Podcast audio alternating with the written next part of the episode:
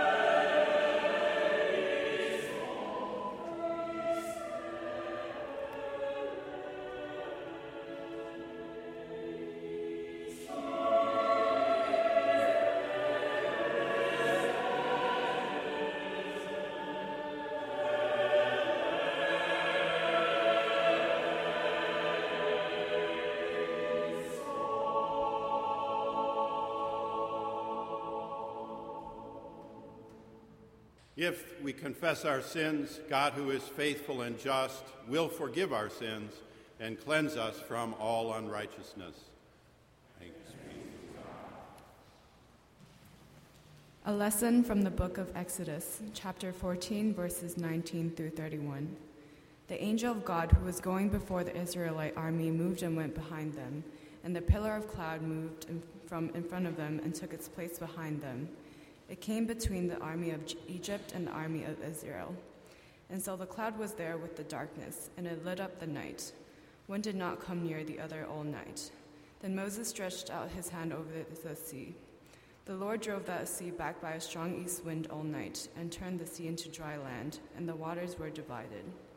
The Israelites went into the sea on dry ground, the waters forming a wall for them on their right and on their left. The Egyptians pursued and went into the sea after them all of Pharaoh's horses, chariots, and chariot drivers. At the morning watch, the Lord and the pillar of fire and cloud looked down upon the Egyptian army and threw the Egyptian army into panic. He clogged their chariot wheels so that they turned with difficulty. The Egyptians said, Let us flee from the Israelites, for the Lord is fighting for them against Egypt. Then the Lord said to Moses, Stretch out your hand over the sea so that the water may come back upon the Egyptians upon their chariots and chariot drivers. So Moses stretched out his hand over the sea, and at dawn the sea returned to its normal depth. As the Egyptians fled before it, the Lord tossed the Egyptians into the sea. The waters returned and covered the chariots and the chariot drivers. The entire army of Pharaoh that had followed them into the sea, not one of them remained. But the Israelites walked on dry ground through the sea, the waters forming a wall for them on their right and on their left. Thus the Lord saved Israel that day from the Egyptians, and Israel saw the Egyptians dead on the seashore. Israel saw the great work that the Lord did against the Egyptians. So the people feared the Lord and believed in the Lord and in his servant Moses. The word of the Lord. Thanks be to God.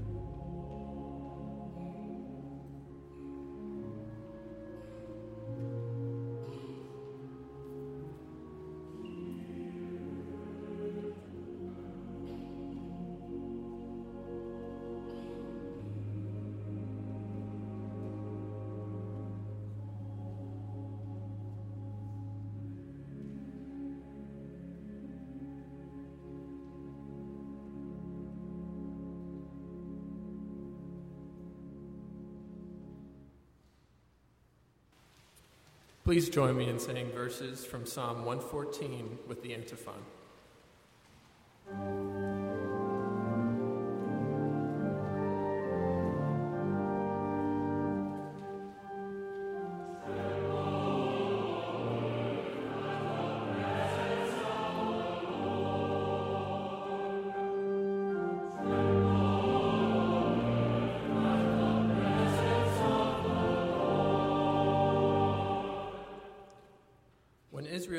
Out from Egypt, the house of Jacob, from a people of strange language.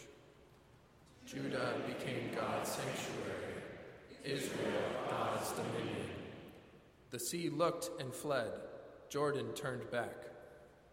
The mountains skipped like rams, the hills like lambs. Why is it, O sea, that you flee, O Jordan, that you turn back? O mountains, that you skip like rams? O hills like lambs. Tremble, O earth, at the presence of the Lord, at the presence of the God of Jacob. He turns the rock into a pool of water, the flint into a stream of water.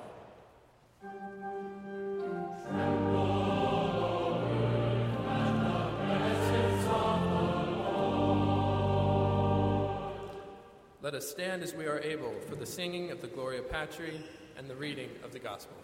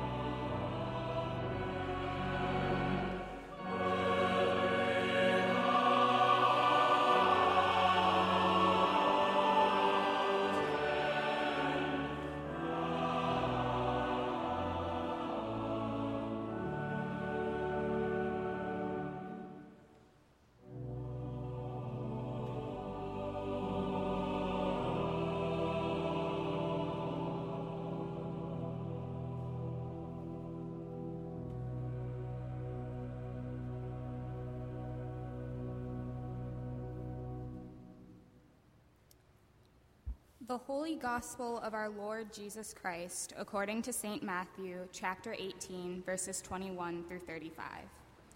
Glory to you, O Lord. Then Peter came and said to him, Lord, if another member of the church sins against me, how often should I forgive? As many as seven times? And Jesus said to him, Not seven times, but I tell you, seventy seven times. For this reason, the kingdom of heaven may be compared to a king who wished to settle accounts with his slaves. When he began the reckoning, one who owed him 10,000 talents was brought to him. And as he could not pay, his Lord ordered him to be sold together with his wife and children and all his possessions, and payment to be made. So the slave fell on his knees before him, saying, Have patience with me, and I will pay you everything. And out of pity for him, the Lord of that slave released him and forgave him the debt. But that same slave, as he went out, came upon one of his fellow slaves who owed him a hundred denarii. And seizing him by the throat, he said, Pay what you owe. Then his fellow slave fell down and pleaded with him, Have patience with me, and I will pay you. But he refused. Then he went and threw him into prison until he would pay the debt. When his fellow slaves saw what had happened, they were greatly distressed, and they went and reported to their Lord all that had taken place. Then his Lord summoned him and said to him, You wicked slave. I forgave you all that debt because you pleaded with me. Should you not have had mercy on your fellow slave as I had mercy on you? And in anger, his Lord handed him over to be tortured until he would pay his entire debt. So my heavenly Father will also do to every one of you if you do not forgive your brother or sister from your heart. The Gospel of the Lord. Praise to you, Lord Christ. Please forgive the intrusive nature of this sermon. For I want to begin by taking a walk with you into the attic of your soul. Though we are friends, it is not my right to initiate such a visit. Though we are pastors and parishioners, it is not our right to force such a trek back up through the mist of time. You would need to make an invitation yourself, even to suggest the climb without any initiative on your part is rude of me. I apologize. The gospel, however, intrudes upon our very souls, whether the preacher has a right or not. As kingfishers catch fire and dragonflies draw flame, so truth, that liberal grace, that light in which we see light, advances upon us. So we go ahead. We walk together upstairs to the landing. You kindly have turned on the hall light. Thank you. I wonder if this is a sign from you that you will welcome this joint venture. We pull down on the chain that loosens the attic portal. You know how that little door in the ceiling falls open, and slowly a flank of wooden stairs comes down and down and down and touches our feet. We are ready to climb up into the darkness. Watch your step. You have not been up into the cobwebs and the dust of memory, the mothballs and the coverlets of history, the grime and the darkness of the past. It is a little slow going. This is your attic, though. You know it as well as you know your own past. In fact, it is your past, box by box and crate by crate. I have no right to be here, and if you ask me, I will leave. A man has a right to his own regrets. A woman has a right to her own regrets. They are not common property. They are yours, these boxes and labels and shoes and hangers and records and amulets and souvenirs from the dusty past. One of you is looking over an old service uniform from the Great War, brown and rumpled. Another sees bobby socks and a political poster, I Like Ike. She has stumbled past three old Beatles albums, Greatest Hits, Abbey Road, the White Album. I notice a Jim Croce tape. I wonder if it still plays. He thumbs through a pile of other newer albums. She has a 2004 World Series Fenway ticket. He has a ball marked Deflategate. And of course, there are lots of photographs. What kind of an attic would it be without boxes and records and photographs? This is the attic of memory. No, we won't stop at the wardrobe today. The wardrobe is for another day, a day of hope and imagination. Lions and witches come from wardrobes. Today we are looking back, though. We are going to stumble and claw our way over into the back corner. There is not much light here. It is a long time since anyone came back in all this way. Dust, cobwebs, it makes you sneeze. Over in the corner, there is a small, low box, carefully closed and tied around with a little baler's twine. This is yours.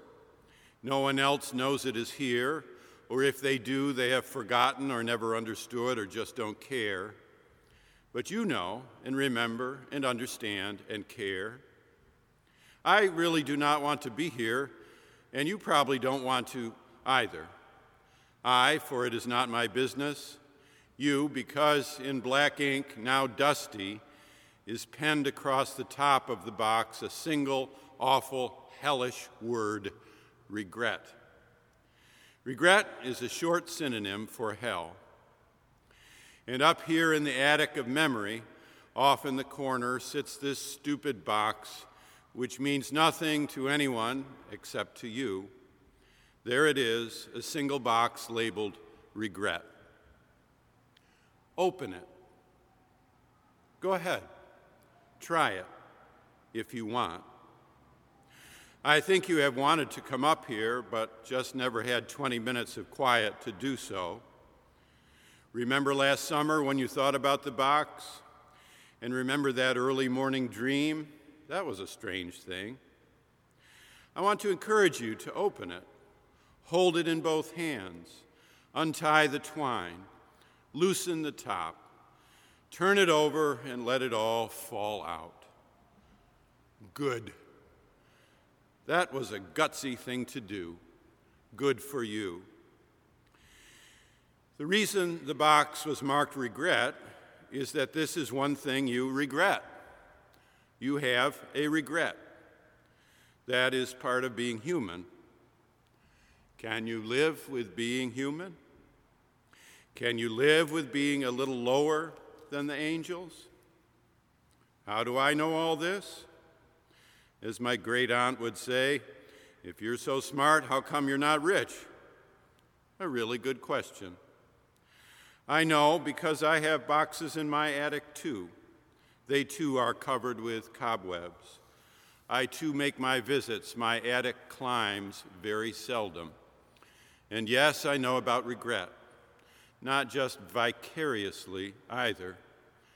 There is nothing quite as bitter. If only, if only, if only. I asked to come up here with you for a reason. Up in the attic here with that swinging bare light bulb and the Johnny Mathis record and the 2018 election lawn sign and all this dust, we may feel God. Look at the box again and all its contents spread across the floor. In the dark, I cannot see the floor, but after 44 years and 10 pulpits, I truly doubt if any of it would surprise me. After reading the Bible and Shakespeare and a few decades worth of the New York Times and the Wall Street Journal, there is not much that surprises. But it is different for you. This is your attic, your memory, your box, your regret. It is yours. In a way, this box is more yours than any of the others. In this box are the articles of impeachment brought by life against us. They are multiple and they are damning, and unlike civil and criminal law, the laws of the soul do not give way to lawyerly cunning. And there is no vote, no two thirds majority needed. And the impeachment may not have led to conviction except in the heart, yours. What is that you say? Not you. Never a cutting word, never a selfish deed, never an unhealthy habit, never a compulsive trend, never a myopic judgment, never a temptation accepted, never an ungenerous year, never a vote you wish, truly wish you had not made. You meant one thing and meant another. Never a non giving decade, not you. Never a misspent dollar or day or dream. Ah, you don't go to enough funerals. But the box doesn't lie, nor does the conscience, nor does the memory, nor does life. It simply spells regret.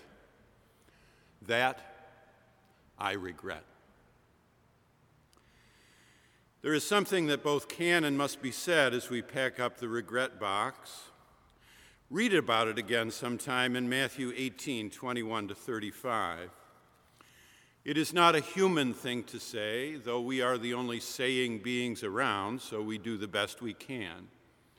It is a God word, and only God speaks God's words. First, looking down at the dusty cardboard of past regret, something that, if not removed, can fester and infect and cripple, first there is this. God forgives you. It is, according to the scripture, the divine promise and intention to forgive and to forgive and to forgive. It is the first and last and only unreplaceable word of faith. Abraham felt it, Miriam sang it with all her might, Joseph practiced it, Hosea proclaimed it, Jesus taught us to pray for it. And for 2,000 years, the church has tried to exemplify, embody this one word God forgives. John Wesley asked his preachers one initial question Do you know God to be a pardoning God? Now, that, in the face of a box marked regret, that is good news, truly good news. In the face of the worst rejection and the most regrettable misjudgment on earth, God practices in Christ a powerful forgiveness. You know, in the midst of all the harshness of the religious right and the flightiness of the religious left, it can be hard to hear the central truth about God and about us. God forgives. God forgives before we are up in the attic at all. God forgives when we, we realize what we have to regret. God forgives as we carry, carry the regret around. God forgives when we hear and when we do not, and it does not depend on our hearing. Do you know God to be a pardoning God? If so, you know the God, the God of Jesus Christ. Here are some scriptures worth memorizing about God who forgives. If you forgive others their trespasses, your heavenly Father will also forgive you. Be kind to one another, tender hearted forgiving one another as God in Christ has forgiven you. Lord, how often shall my brother sin against me and I forgive, forgive him? As many as seven times? I do not say to you seven times, but 70 times seven. But maybe that is not what keeps you awake, not what makes you linger today in the attic. You may well believe and trust that God forgives. But what about those you have regrettably hurt? This can be particularly hard for those who have grown up around especially hardened parents and other adults. If you have not heard an encouraging word much growing up, it can be hard later in life to believe that those other humans around you can practice a liberal grace, that they can be gracious. They can be. As a matter of fact, most of the time, they are. More than most of the time. People forgive more than you know and more than you may think you deserve, and it really delights me. People have a profound capacity to forgive and forget. It is God given, and it is real, and it is good. I think of the waiting father and the prodigal son. I think of Paul forgiving Peter's two faced behavior. I think of Augustine's mother forgiving his selfishness. I think of Erasmus forgiving the wayward popes. I think of Grant and Lee at Appomattox. I think of Abraham Lincoln walking around Richmond. I think of the Marshall Plan and rebuilding of Germany and Japan in the 1940s. I think of women and men, night after day, day after night, for millennia. You may have to ask sometime for forgiveness. You probably should. Probably should say, I'm sorry, like the ancient TV character, the Fonz, who could never utter the word, I was, I was, I was wrong. But my experience is that most people, most of the time, when confronted with a heartfelt, sincere apology from a person of integrity, will simply, directly, and kindly say, Don't worry about it. I forgive you. It is one of the greatest things about other people. You may have to give it a little time. You may have to pray about it. You may have to trust a little. You may have to try more than once but other people will forgive you. But that may not be what holds you here in the attic either.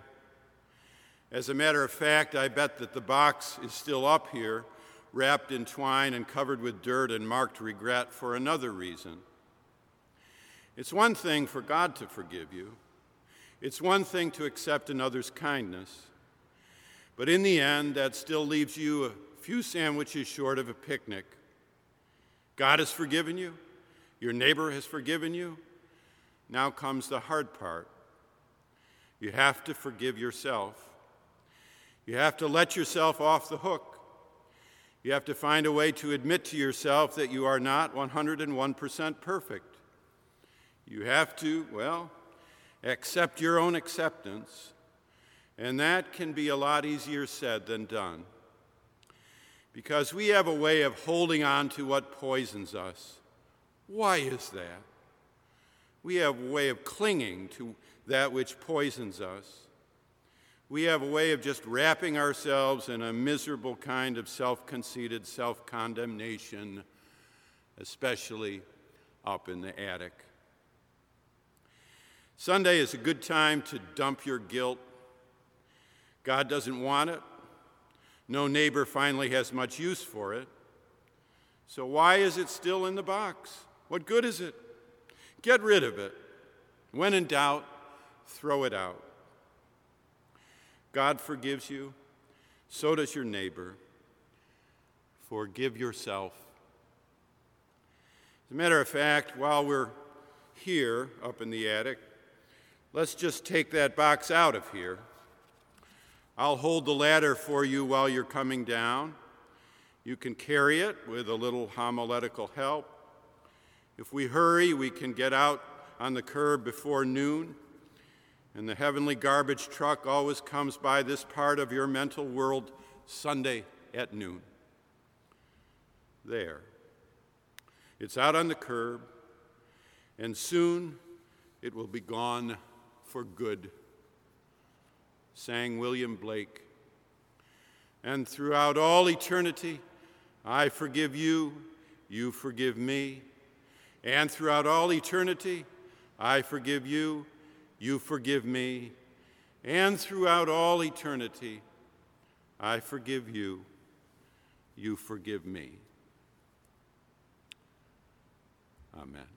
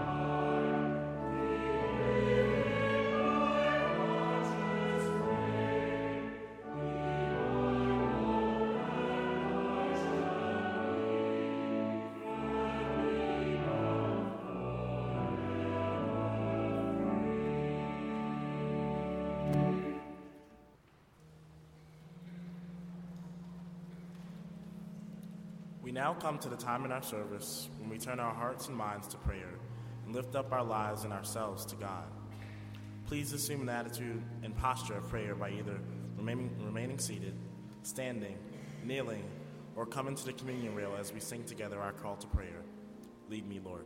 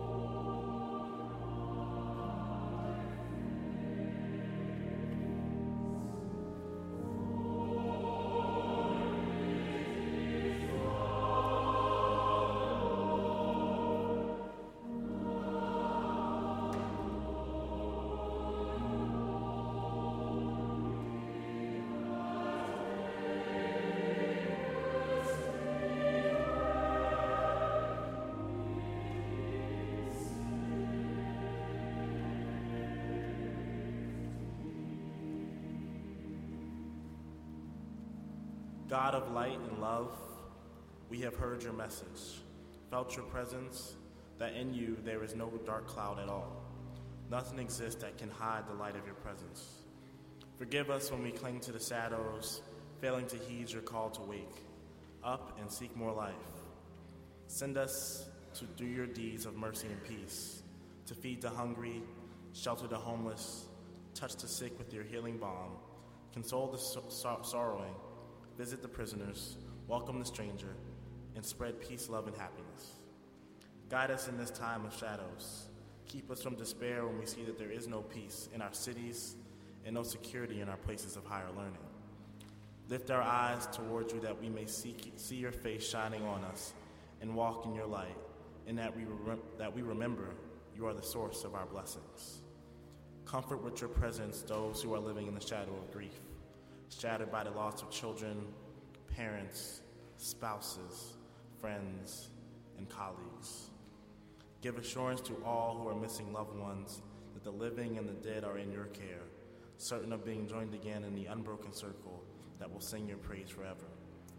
May we remember that it is a miracle to be alive and well. May we seek to come alive this week and embrace the challenges of the year. May we remember that it's not what they call you, it's what you answer to. Amen. And now, with the confidence of the children of God, we pray. Our Father, who art in heaven, hallowed be thy name. Thy kingdom come, thy will be done, on earth as it is in heaven. Give us this day our daily bread, and lead us into trespasses, lead to those who trespass against us. And lead us not into temptation, but deliver us from evil. For thine is the kingdom, the power, and the glory, forever and ever. Amen.